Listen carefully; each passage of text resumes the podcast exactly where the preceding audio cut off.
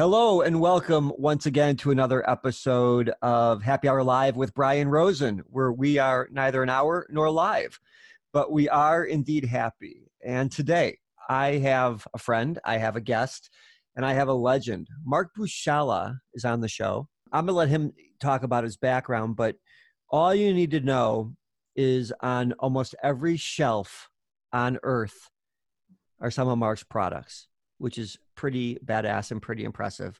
So I have traveled in circles with Mark for probably dozens of years and never knew it. We have met in the recent Become Fast Friends, and I am incredibly excited to have him share his, what they call in superhero world, origin story. With that, Mark, welcome to the show, Graham. Thank you, Brian. And what a nice introduction. I felt like I was listening to my obituary. It wasn't pre-written, by the way. It was all off the cuff. Perfect. Then you were going to give my eulogy. Fine. Is it paid? Is it a paying gig? I'll pay. Fine. I'm in. There will be shrimp. Oh, fine. I'm totally in. Tell us about you. Well, that could be a long story. I guess about me in the world of spirits. That's correct. Okay. I'm not interested in the personal side just yet. The personal side. That's a different podcast. Yeah, it's not appropriate for your listening audience. Well, I got into the spirits business by, I would say, happenstance in 2010. And I had a business partner who was interested in launching a whiskey. And he was interested in launching a whiskey because he knew a master distiller who spent 40 years at Brown-Forman and was retired and wanted to come out of retirement to own his own brand. And I knew nothing about the liquor space other than as a consumer. So I did some research. We compared notes. And this was, interestingly, before kind of the resurgence of brown liquor. So for a long period of time, whiskey was not the drink of choice. And, vodka was still on a tear. So we felt like there was an opportunity to do something that had a unique brand voice and a different story and a point of difference. So we put together a band. We had some really interesting talent. We had an all-star team. It was an all-star team, I will say. We had some experts in the field in Jay Mulpey and his team at Incubrands that had a big sales force and great relationships. We had a legendary master distiller. I don't think he was a household name, but certainly known in the industry. And his son, Wes Henderson, master distiller, was Lincoln Henderson, now passed. And we had a partner in a creative agency called Crispin Porter Bogusky. And people in advertising certainly know them. Very highly awarded creative agency, worked on all kinds of large consumer brands. And they were interested in not being an agency, but being an equity partner and bringing their creativity to this venture. Skin in the game. Real skin in the game, and that was exciting. So we did what any novice would do when they want to get into a new field. We tried to get smart, and we went and did the bourbon trail. So after maybe the fifth or sixth distillery and countless tastings, we kept hearing the story being told again and again about the angel's share, the portion of the booze that evaporates over time from barrels. And we thought, boy, that would be a clever name for a brand because it's got a story to it. And Alex Bogusky went and came back the next day and said, it's trademarked, it's not in use, but I was thinking, maybe we should call the portion of the liquid that we have the Angel's Envy. And I said, see, that's why you get paid the big bucks. It was a great name. It had a really great backstory, easy to tell, easy to remember. Some days later, he came back with a concept for a bottle that was shaped based on these angel's wings. And I remember thinking, it's beautiful, but is it too feminine for a male-dominated category? Looking at everything else on the shelves that are kind of square, flask-like, etc.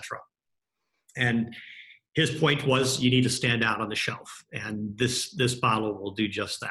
So, in relatively short order, we had a really beautiful bottle and a great name, and we knew that Lincoln and Wes would create a product that people would love.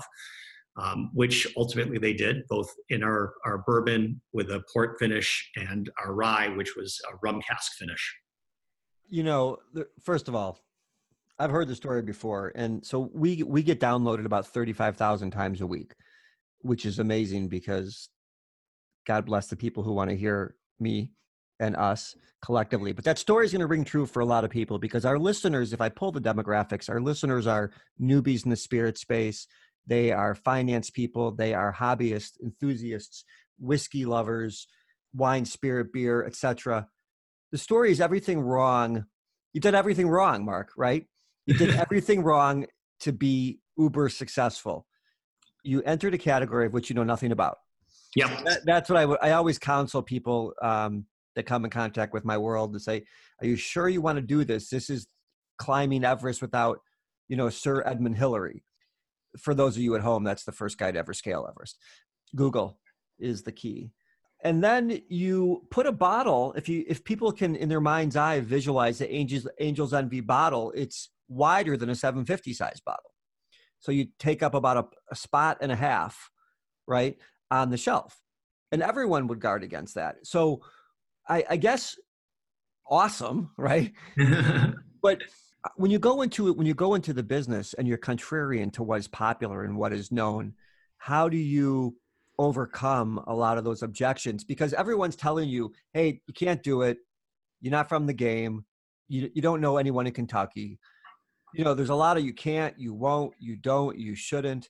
Yet you sold the brand for a wonderful amount of money and you said, I don't care what the no's say, I'm going to make it a yes. So how do you kind of reconcile with that in your head? Yeah, well, great question. I think part of the reason I was able to get into this space was, and know nothing about it, is I'd started lots of other businesses. And there's certain commonalities when you're creating a business. First is know what you don't know, and then go find the best people that know a lot about that subject, right? So, you know, if you're a conductor, you don't have to be a great violinist, but you better have one in the orchestra. Yeah. So we put together a really good team of people from creative marketing. I mean, we had Salesforce with our partners. You know, we had the key components, and coming in and not knowing things and asking why things aren't done that way, and often getting the answer, it's just not. And then, but that's not an answer. That's not an answer. But can you? Could you? But no. You know. And then, well, why not? And I remember distinctly the conversations around pricing, and you know, we had to liquid at that point. We had a great bottle, and our sales guys, you know, we decided that we wanted to be in the super premium category in price, and you know, that is. There's kind of a defined price point that puts you in that category. So we want to be at the high end of that. So we'd like to be at a $45 bottle of whiskey. Which, by the way, just as a side note, the highest SKU velocity for any brand globally is $22 to $27. That is the sweet spot for brands, brown spirits specifically. You're in the stratosphere, Mark, of, or at least Angel's Envy was, the stratosphere of price, which would imply a slower sell-through rate, would imply a bigger risk, and a slower depletion. Mm-hmm. So all scary, all again, to this world of, you know, people come at these things from abundance or from scarcity, right? I'm coming to this from scarcity because it's never been done. Bottles a different shape, weird price point, audience is unproven. Right, the craft. The craft movement in whiskey had not happened. Yep. And our point of view, or at least the select view of a couple of us in the group, was, you know, when Grey Goose came out and said we're going to charge twice what leading vodka brands are, and oh, by the way, we're a French vodka. You know, did anyone ever think of France as being a great vodka producer? It's the hotbed of vodka, right? And by charging what they were charging at the time, were what they were really saying is where the price is an indicator of quality and we're the best product out there. And consumers do think to some extent that is always true. It's not always true. And we looked at the category and said, we want to be at the high end of the price range. And I can tell you our sales team at the time said, if you're priced above $35, this is going to be a stillborn. It's a death warrant for the brand. Wow. Yeah. It will sit on the shelf and we're screwed. And literally we're like, we're going to come out at 45. If we need to discount on shelf, we will. But that's going to be the price. And it was a robust and vigorous conversation. Within the first year of launching our product, we took a price hike to $49. And what's amazing for people that are relatively new to the whiskey space, when being in the last 6 or 7 years, now the 40s is like mainstream. Right? Yeah. You've got two-year age, locally produced whiskey that could remove paint. Indiana whiskey, yeah. That is, at $45, it's no longer the high end of that spectrum, and certainly the prices go, well above that. So it's, at the time it was a bit of a gamble, but it was done strategically, and we knew how we wanted to position that product. What we didn't know was that there was a groundswell of interest coming, and we benefited from it, in that. American bourbon, and American whiskey suddenly became interesting. Craft cocktail movement was happening, and people were migrating to drinking more premium and super premium. There's no question that your timing was spot on, right? There's no question that, and timing is a function of luck and hard work, some sort of mathematical equation, luck over hard work equals good timing. But the ability to identify a market before it is what we call a market was really incredible in the Angel's Envy story. And it's funny, I had on the show a couple of weeks ago, Renato Reyes, who is the head of M&A at Deutsche Family. And we talked about the success rate is 2%. The failure rate is 98%. And we had a long discussion about why would someone want to be in the space? And look, I'm in the space, have been since Prohibition. You're in the space. I invest in the space. You invest in the space. I sell on good days in the space, on bad days I don't. But it is the beverage business, and a lot of, when people download podcasts, you can see kind of where they're coming from or what their IP address is. A lot of the people that download us are marketers. And one of the things I find really interesting is that the beverage space, from a historical perspective, is challenged by its own success, meaning the three-tier system is a little bit of a blockage for new brands to come in, because you need suppliers, distributors, everyone to get on board, and accounts. You can't go right to market like you can in Europe. But the other side of that is once you have brand loyalty, you can flex a little bit. But there's a big gap between brand loyalty and brand introduction. So I guess I would say to you, so the question is, after a little bit of that diatribe, you ship cases to whomever, whatever distributor you're with in whatever state. Then all of a sudden was it instant adaptation? Was it 6 months of holy shit?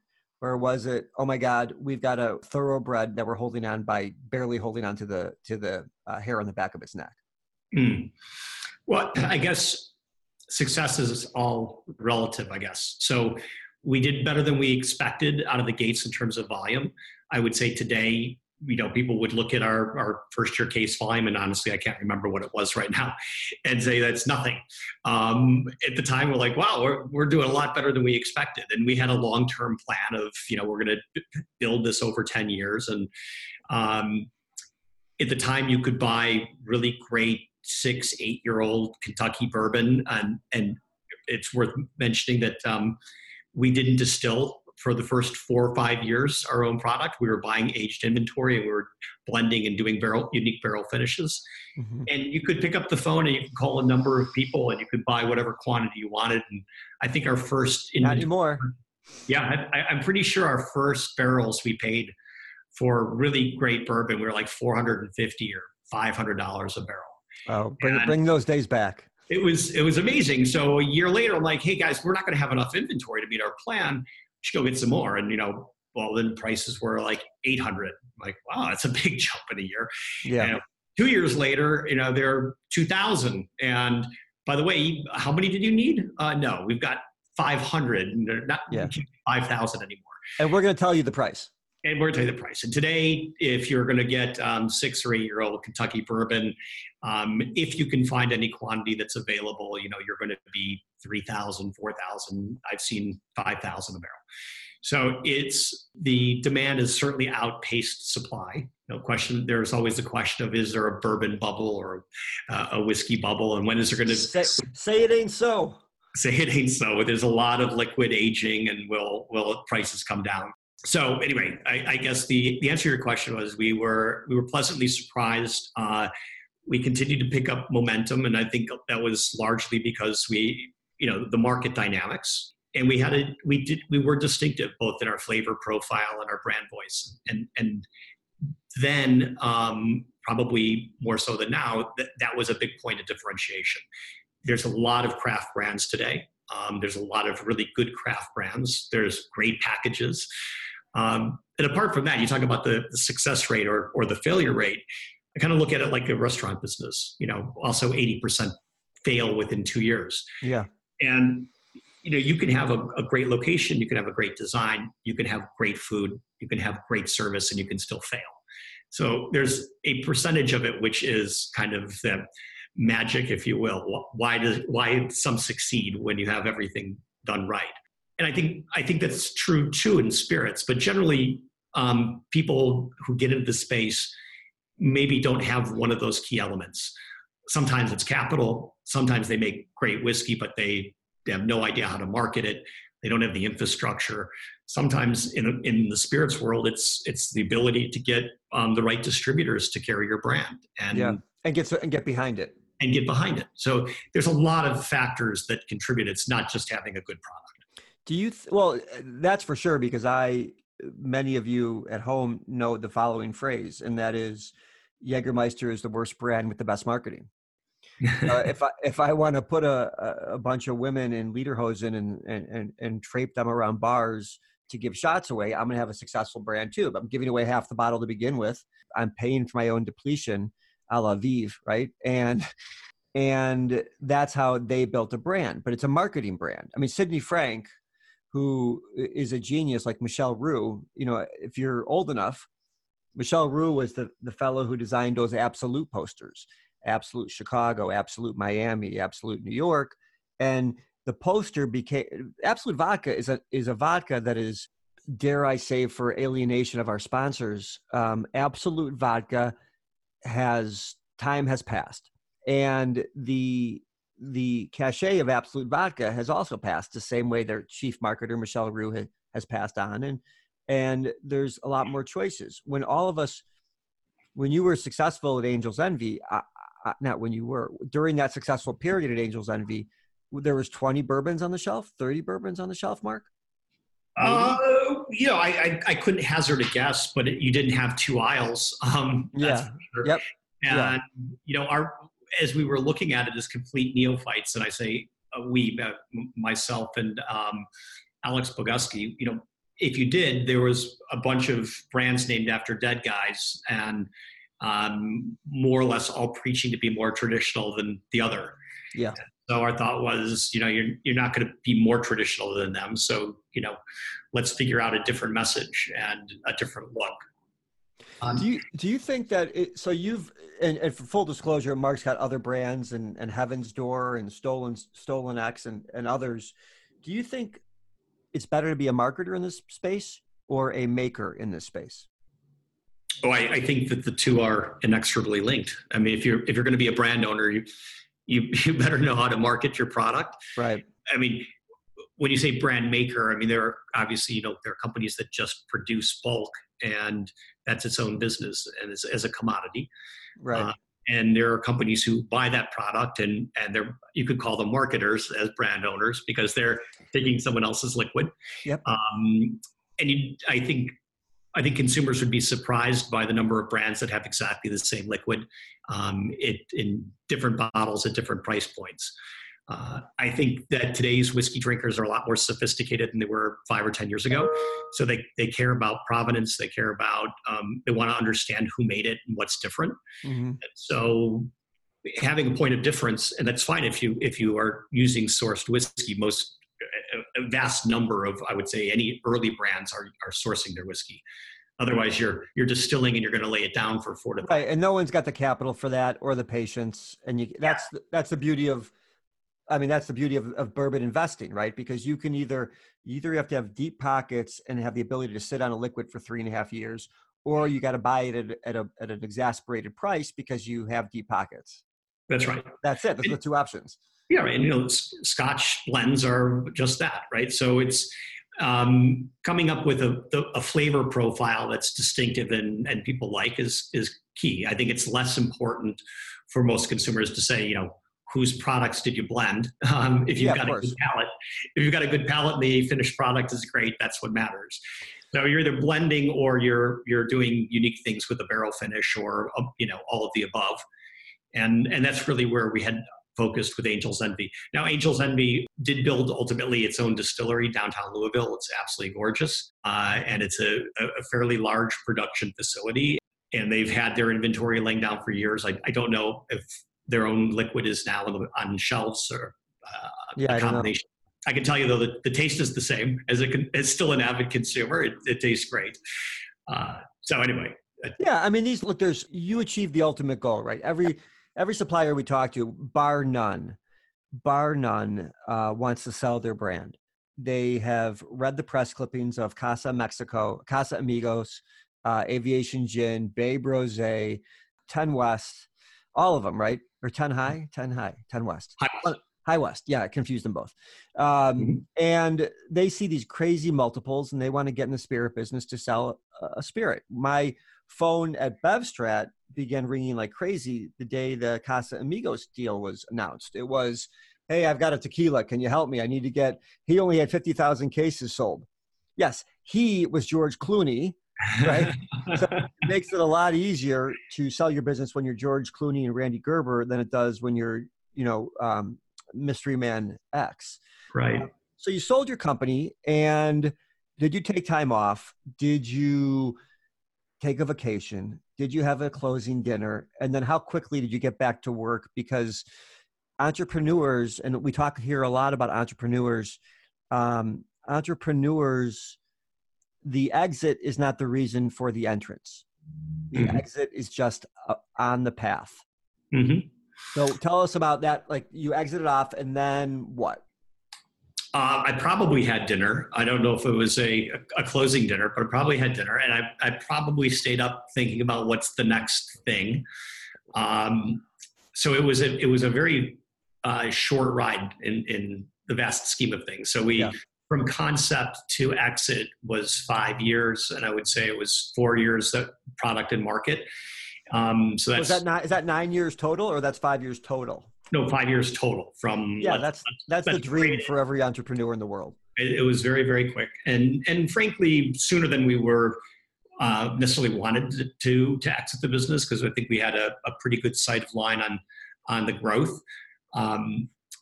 But we also had a very, very compelling offer from Bacardi. And I'm always amazed when you hear about entrepreneurs that say no to deals, that they're just incredible, and then you know a year later their business is not where they thought it was. Yep.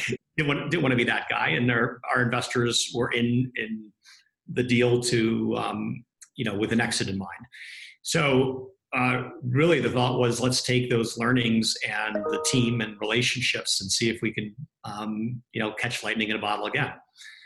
So the notion was, we will invest in brands or innovate our own, and not necessarily just whiskey. But anything in alcohol beverage, and created a company called SIP, Spirit Investment Partners. And just from a press release, I think we received something like 300 different prospectuses in about 30 days. It was absolutely mind-blowing. And it wasn't that all of these entrepreneurs were looking for capital. Largely, they were looking for value-add partners. Either they had a really good idea and wanted to get in the business, or they had a concept that was already in market and needed to grow it. But what everybody wanted was somebody who could help them accelerate the growth of their business. And that kind of proved the thesis. And our thought was, we're not really interested in being like a spirits VC. We're interested in being a actively involved in helping grow brands. And by being active, I mean, day to day, that means you only have so much bandwidth. Right. So the thought was to do fewer deals, carefully pick your pitches, and look at return on effort as well as return on equity. Do you and I have met numerous times in person, and we talked about a couple of those times. We've talked about the lunacy of the PPM, the lunacy of the deck. I get at InvestBev and BevStrat, and you get at SIP. You get these decks of people that want to do a cumin infused tequila with ginger. Right. I think we've both seen that, actually. Yeah, exactly. Real deal. Yeah, I know. You're not being ironic. I was trying to be ironic, and I actually just drew up an actual person. The funny thing about creating a craft spirit, and this goes out to the people, to the listeners, if you make a spirit that you yourself love, you're going to have an audience of one. If you make a spirit that everyone loves, you'll have an audience of everyone, right? And so can you share a story of something you've seen that has been so outlandish? I'll go first. I'll help you. I'll give you time. Okay. I got a pitch across my desk this week about someone who wants to make an all organic, gluten-free, calorie-free, sustainable, eco-friendly, paleo accepted, no carbon footprint bourbon. Is it kosher? Yeah. I forgot kosher. I'm sorry.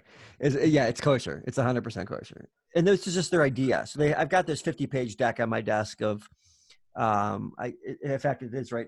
My camera is, we don't use cameras here, but it is right here. So I called the supplier up and I said, look, I'm all for entrepreneurship. I've started and sold 3 companies myself. I am all for it. The question is, and I said it earlier, is who is your audience? And we just had this long dialogue, and obviously it wasn't a match for us, and hopefully they'll find their success point. But do you have a story like in your past of an entrepreneur that's come to you with just craziness, and you have to have this hard talk to say, this is not, like, where's your head at? Yes. I mean, it would be, of course. I think what's maybe, it'd be easy to pull out some stories of ridiculous brands, because I think we all see them. What's been more interesting for me is seeing brands that I think are actually great, that have huge potential, but where I don't think I could add value. And those are interesting conversations. You're like, I totally get it. I think you've got a great brand. I think that there's huge potential, but we couldn't add the kind of value that you want. And for one reason or another, we looked at something in non-alc that was really, really interesting, and had I'm sure it would be successful. I'm like, it's a different route to market. It's different sales organization. It's probably different distributors. So you can find a better partner for us than us. We should connect after the show. I looked at a non-alc too this week that it might be the same, a non-alc whiskey. Well, this, Liz, there's the low proof. Yeah.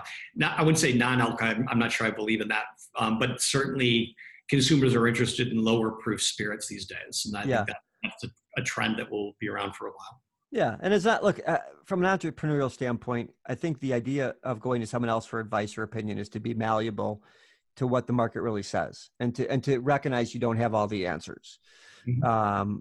Oftentimes entrepreneurs are so focused on marketing and having all the answers that they don't listen to the questions that are being asked by the market. Right.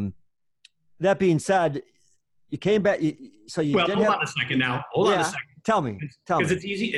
It's easy for the two of us to be the smartest guys in the room. In this room, there's only two of us in here. This virtual room. If you had told me 2 years ago that you were going to launch a peanut butter flavored whiskey, I would say, dude, you need to, seek professional help, right? And wow, and you're just shocked when it comes to market, and it has the kind of acceptance. And then you try, and I'm like, I get it. It's not bad. I understand why there's a demand for this product. Yeah. And the same can be true. We could find 100 examples, right? But I would say, look, you wouldn't think of, or you wouldn't buy, but it doesn't mean there's not a commercial. There's not a market for it. Don't get me wrong. We bet categories, right? Mm-hmm. I'm not going to play a category that I don't know, that the consumer doesn't know, where you have to spend a lot of the time educating the consumer. Consumer education if you spend your sales time educating the consumer, then you can't spend your sales time selling. Mm-hmm. And that's kind of where I come at from that regard. But yeah, look, peanut butter whiskey, 100%. Who would have saw it? Who would have known it? Would you have thought 4 years ago that hard seltzers would be the market they are today? White Claw didn't think 4 years ago that it was. I mean, it was White Claw's a billion dollar business valuation. My job as an investor, my job as a mentor, as a person who runs businesses in adult bev, is to not create a trend, although it'd be great to do so. The job is to give the support to take advantage of a trend that's happening. I mean, Burger King is a multi-billion dollar company, and it's the second best. Truly is a billion-dollar valuation. It's the second best. And there's a lot of those out there. I don't need necessarily to be number one on the ticket. I just want to be on the ticket. No, but I'm talking about before they become a thing. Sometimes we see deals and you just don't see the potential. And yeah, someone said, we're going to sell seltzer water with GNS in it. You'd be like, huh, that sounds delicious. Good luck to you. Yeah, thanks for coming. Thanks for coming. And now it seems obvious. And you know, all of the major beer players who are losing market share to hard seltzers are coming out with them. And it's fascinating to see the proliferation. And I don't think that I would certainly not have bet on that 5 years ago or 4 years ago. And today I'm, you know, looking at lots of investments in RTDs. Well, look, anything, wine in a can, right? When I was selling wine every day, if it came in it's bad enough it came in a 3-liter jug like Carlo Rossi or a box like Franzia. That kind of packaging the consumer had a certain feeling about that packaging, that the wine was cheap. It was a daily drinker. It was shitty, for lack of a better word, steel fermented, farmer grown grapes, etc. And canned wine is a huge category. And Sophia Coppola was one of the first, her canned wine or her canned sparkling. Right. I never would have. I mean, but now I remember when a synthetic cork was considered a kiss of death if you were a wine. Yeah. And then a screw cap on a bottle of wine. Are you crazy? And consumers, you know, adopted and accepted it, and then putting it in a can. Oh my God, sacrilege. Yeah.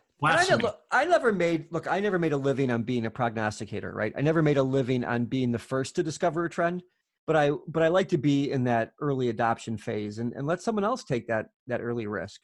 So, okay. So I want to more about your life. This is like, this is your life. And I'm going to bring out your grade school teacher. Oh boy. From fourth Miss grade. Williams. Yes, here she is. She was very nice to me. So the next project after Angel's Envy was what? So of that mountain of not resumes, but IMs, right. There was one that stood out. You happen to be wearing the shirt today. And for those listeners at home, there's a black t-shirt that Mr. Rosen is wearing that says, "This is stolen" on the shirt. And that was exactly what was written on the cover of this IM. And of course, it grabs your attention. Was reading about this this craft rum brand out of Auckland, New Zealand, called Stolen Rum.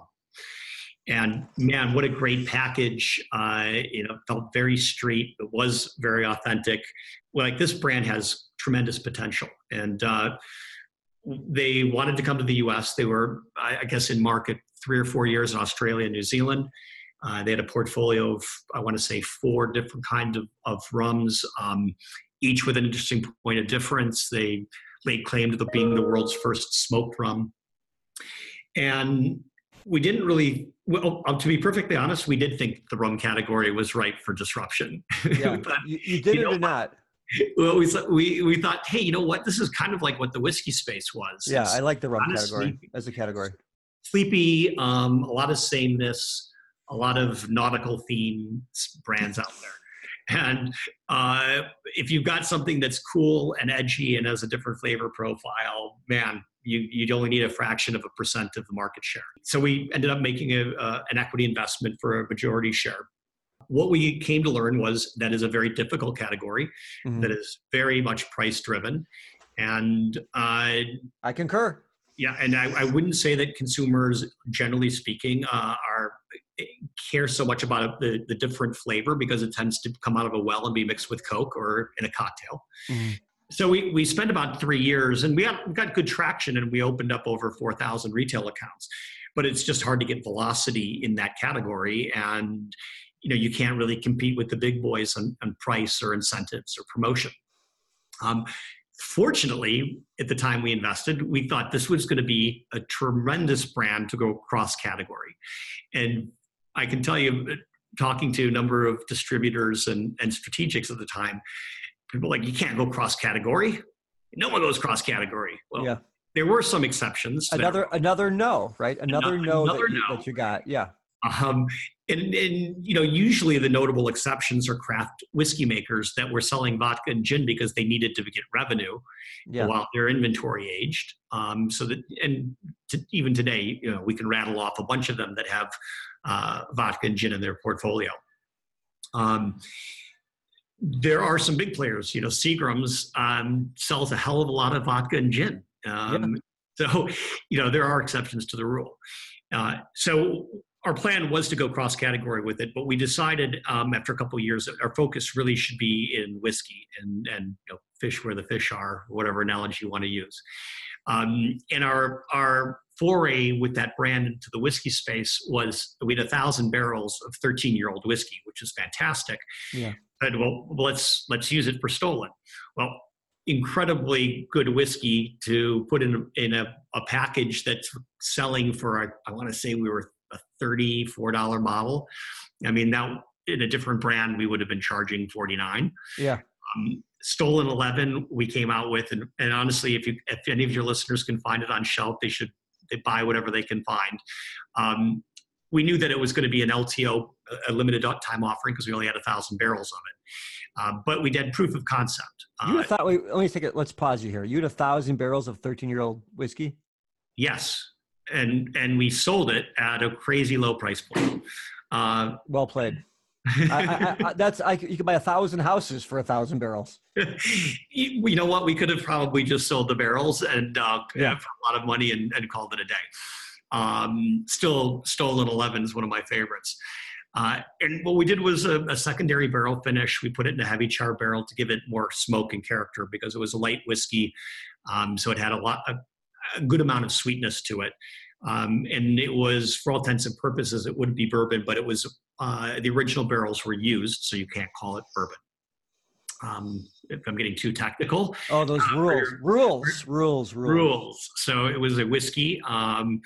The secondary barrel finish gave it great, depth and character, and tremendous. We figured out, yes, this works in whiskey, but let's find something that we can get quantities of and sell at a good price point. And we came out with a Rock and Rye, which is its own class and designation. So the backstory for those listeners out there is unaged rye whiskey, which was usually very hot and harsh in saloons. The bartenders would put rock candy in it, sometimes sweeten it with honey, to sweeten it up, orange peel, anything to make it palatable. And that is called Rock and Rye. So we came out with a brand called Stolen X, and I'm going to just rewind the tape. With Stolen, we learned through being in the market for years that when people were ordering it at a bar, the bartenders were hearing Stoli. Oh, fuck. Right? And if you actually listen to your salespeople and your ambassadors, kept hearing it again and again. There was confusion, not confusion of the brands, but what people were hearing. Yeah. They were getting the wrong drink. Like, oh man, we need a different handle. And we loved the name Stolen, but we'd have to make sure there's a point of difference. So Stolen X was easy. People could call for X, or if the bartender heard the X, they knew they were talking about Stolen. That's funny how that's actually a pretty good anecdote, because I had a brand years ago in Florida called Tito Morav Vodka. And it was the brand is not around, I don't believe, but this is a vodka that had alkaline water in it. And it was built by a physicist or a chemist or a rocket scientist, plumber, one of them, some trade. And they had alkaline water and vodka together so you can get drunk and limit the hangover, was the theory. Alkaline water hydrates as you drink. It was called Tito Morav. Tito Morav. And a vodka. Is there? Yeah, huh. Yeah, there's a bigger brand. Tito out there? There is. Tito Beverage, the #1 vodka on earth, out of the trunk of his car in Austin, Texas, if you believe all the hype. So this guy couldn't understand why no one was buying Tito Morav. Kind of your story, but a little different in the sense that they didn't buy Tito Morav because they bought Tito's and they didn't want to double buy Tito's. Right. And in fact, people were asking for your brand the whole time. And that's why Tito was successful. Yes, exactly. They wanted a $30 alkaline infused vodka and not a $14.99, handcrafted out of a commercial still. So I get it. I get your story. So you got Stolen X. That's in your purview now. And what about Heaven's Door? For those of us that are in the older set, there is a most prolific songwriter in the last 100 years, Bob Dylan. This is his brand or your brand that his name on it, or his brand with your name on it, or something. Well, it's our brand, but it was his idea, if you will.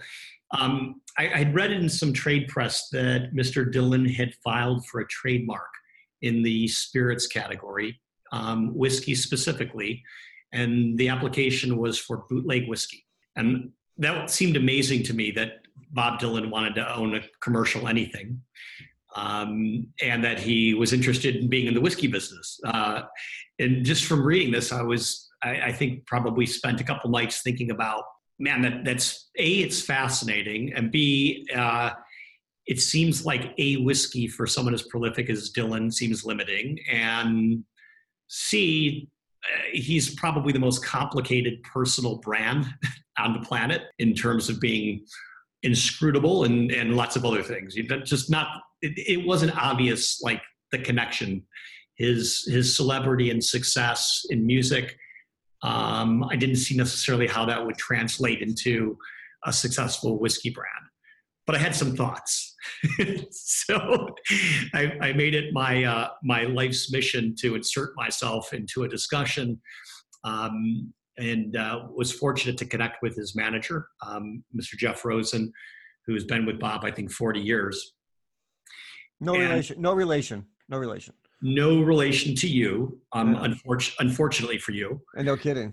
And just asked Jeff a lot of questions about what they had in mind, and posited some questions and potential issues. Unsolicited my call, but he said, "Well, what would you do?"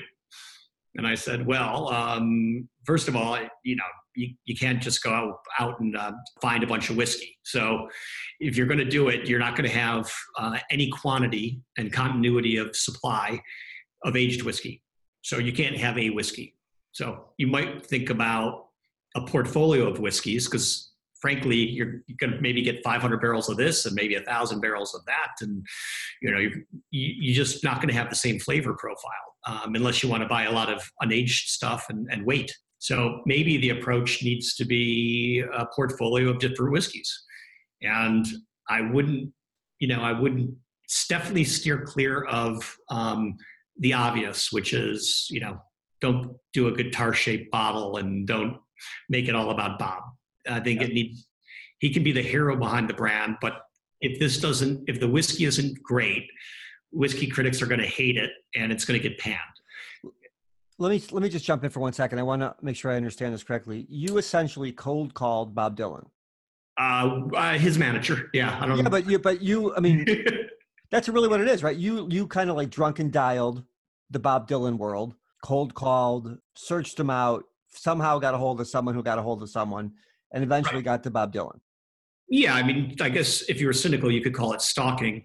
I like to call it persistence, but is stalking a cynical word? I thought that was just called dating. You thought it was called shyness. Yeah, exactly. Yeah. I thought that was just, that was getting to know you phase. Right. Yes, I think you could essentially say that is the case. And I was fortunate to get an audience. And that's brilliant.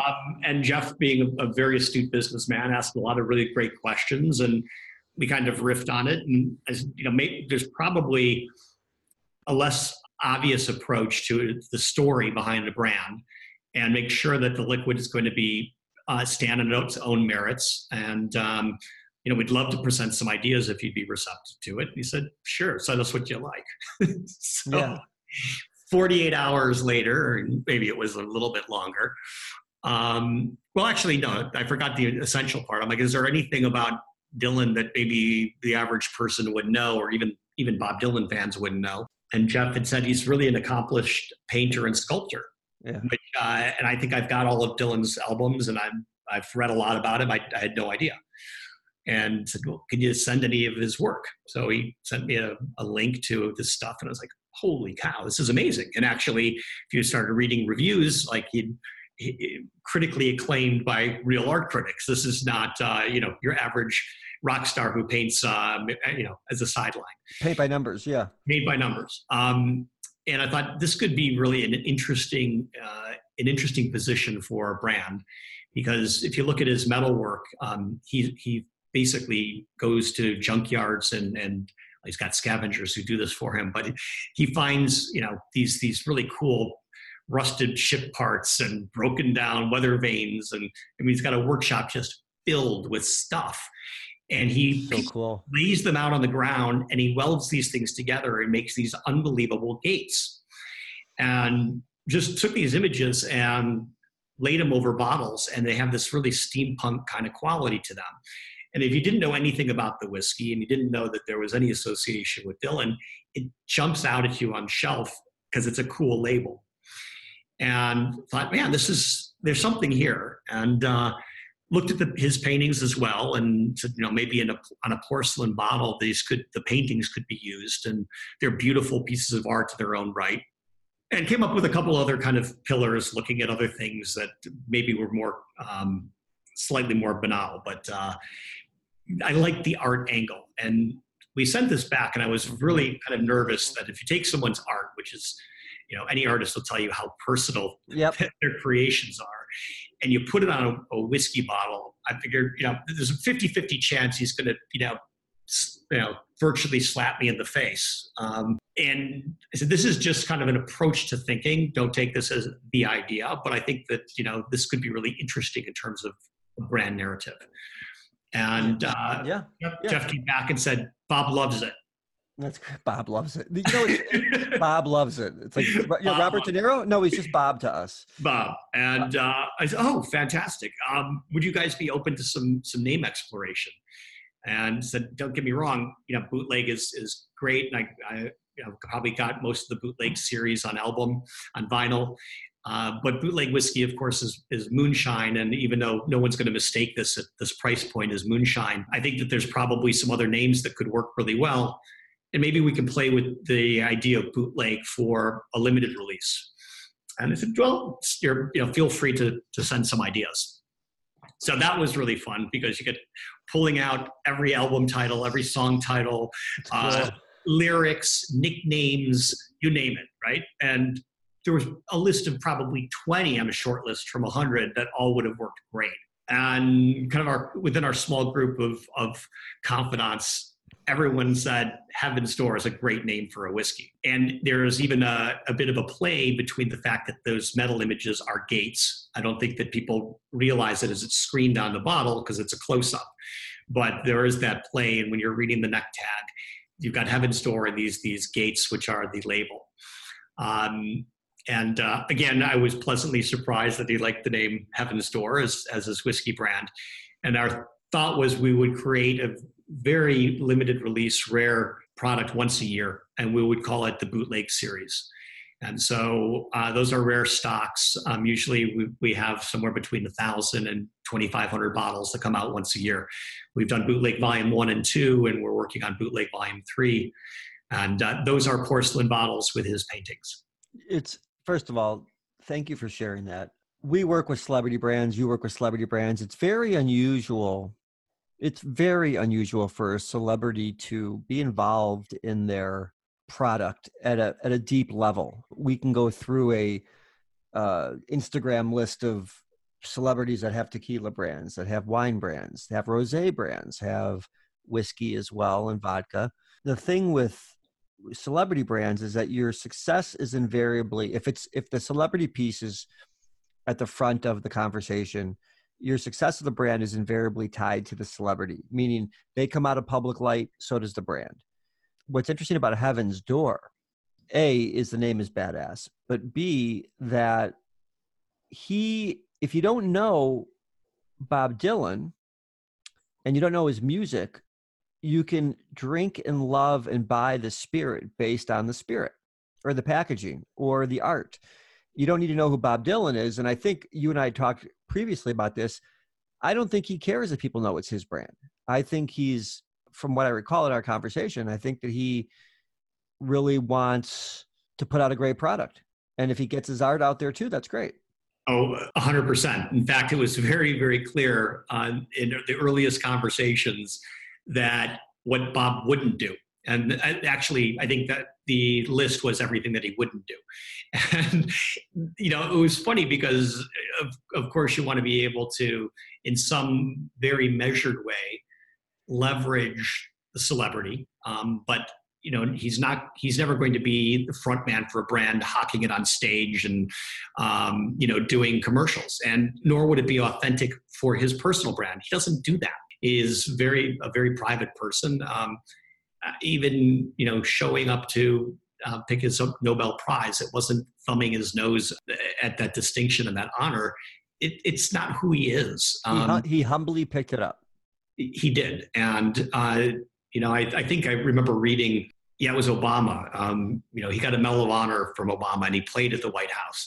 And Obama said he showed up when it was time for him to gig. He played. When he was finished, he came over and tipped his hat and said, "Nice to meet you, Mr. President," and left. That's probably more than he would typically speak to anybody else. So it is his character, and it wouldn't be, you know, we didn't expect anything more, nor did we want anything more. He's passionate about the brand. He is an incredible connoisseur of whiskey. It's a lot of input on the flavor profile of everything that we work on. And, you know, we're not going to have, you know, giant cardboard cutouts as an end aisle display of Mr. Dylan. That's not the brand.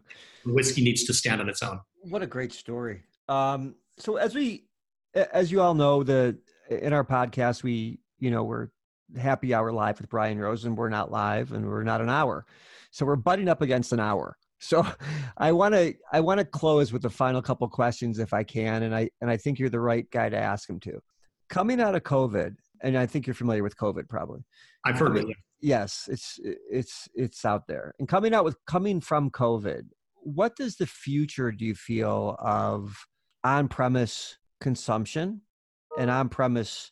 Are the bars going to get back to this level of packed, you know, shoulder to shoulder? Or do you feel that the bars will continue on at their 75% capacity? And as a bolt-on, can bars survive with less people? Well, as we all know, many have failed.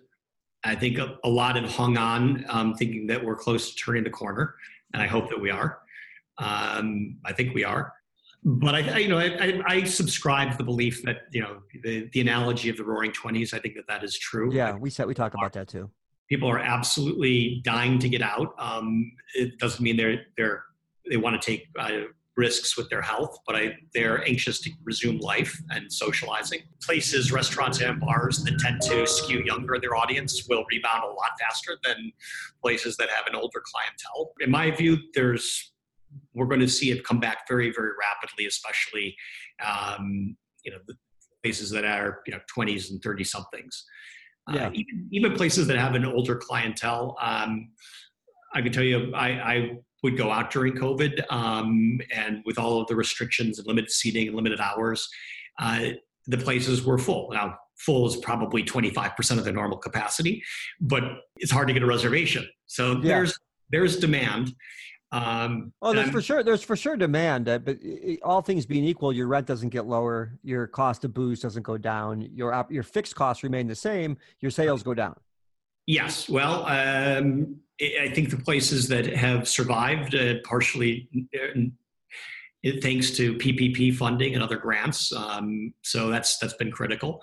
You know, landlords have reduced rents and given abatement to keep tenants, knowing that it's going to be impossible to backfill them if they leave.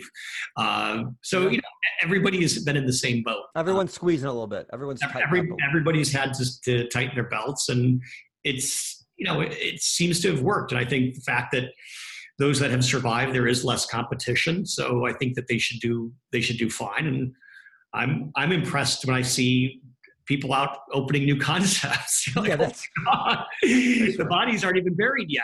Maybe you want to wait a little bit. Yeah, I'm with you. But this goes back, Mark. This goes back to what we talked about earlier, which is this entrepreneurial spirit in all of us, right? What my wife would call a brandpreneur. Mm-hmm. If you're born to create, you're born to create, right? And so, COVID or not, that doesn't stop. That still is out there. That's right. And, you know, we've all seen a spike in e-commerce, and we've seen a spike in off-premise.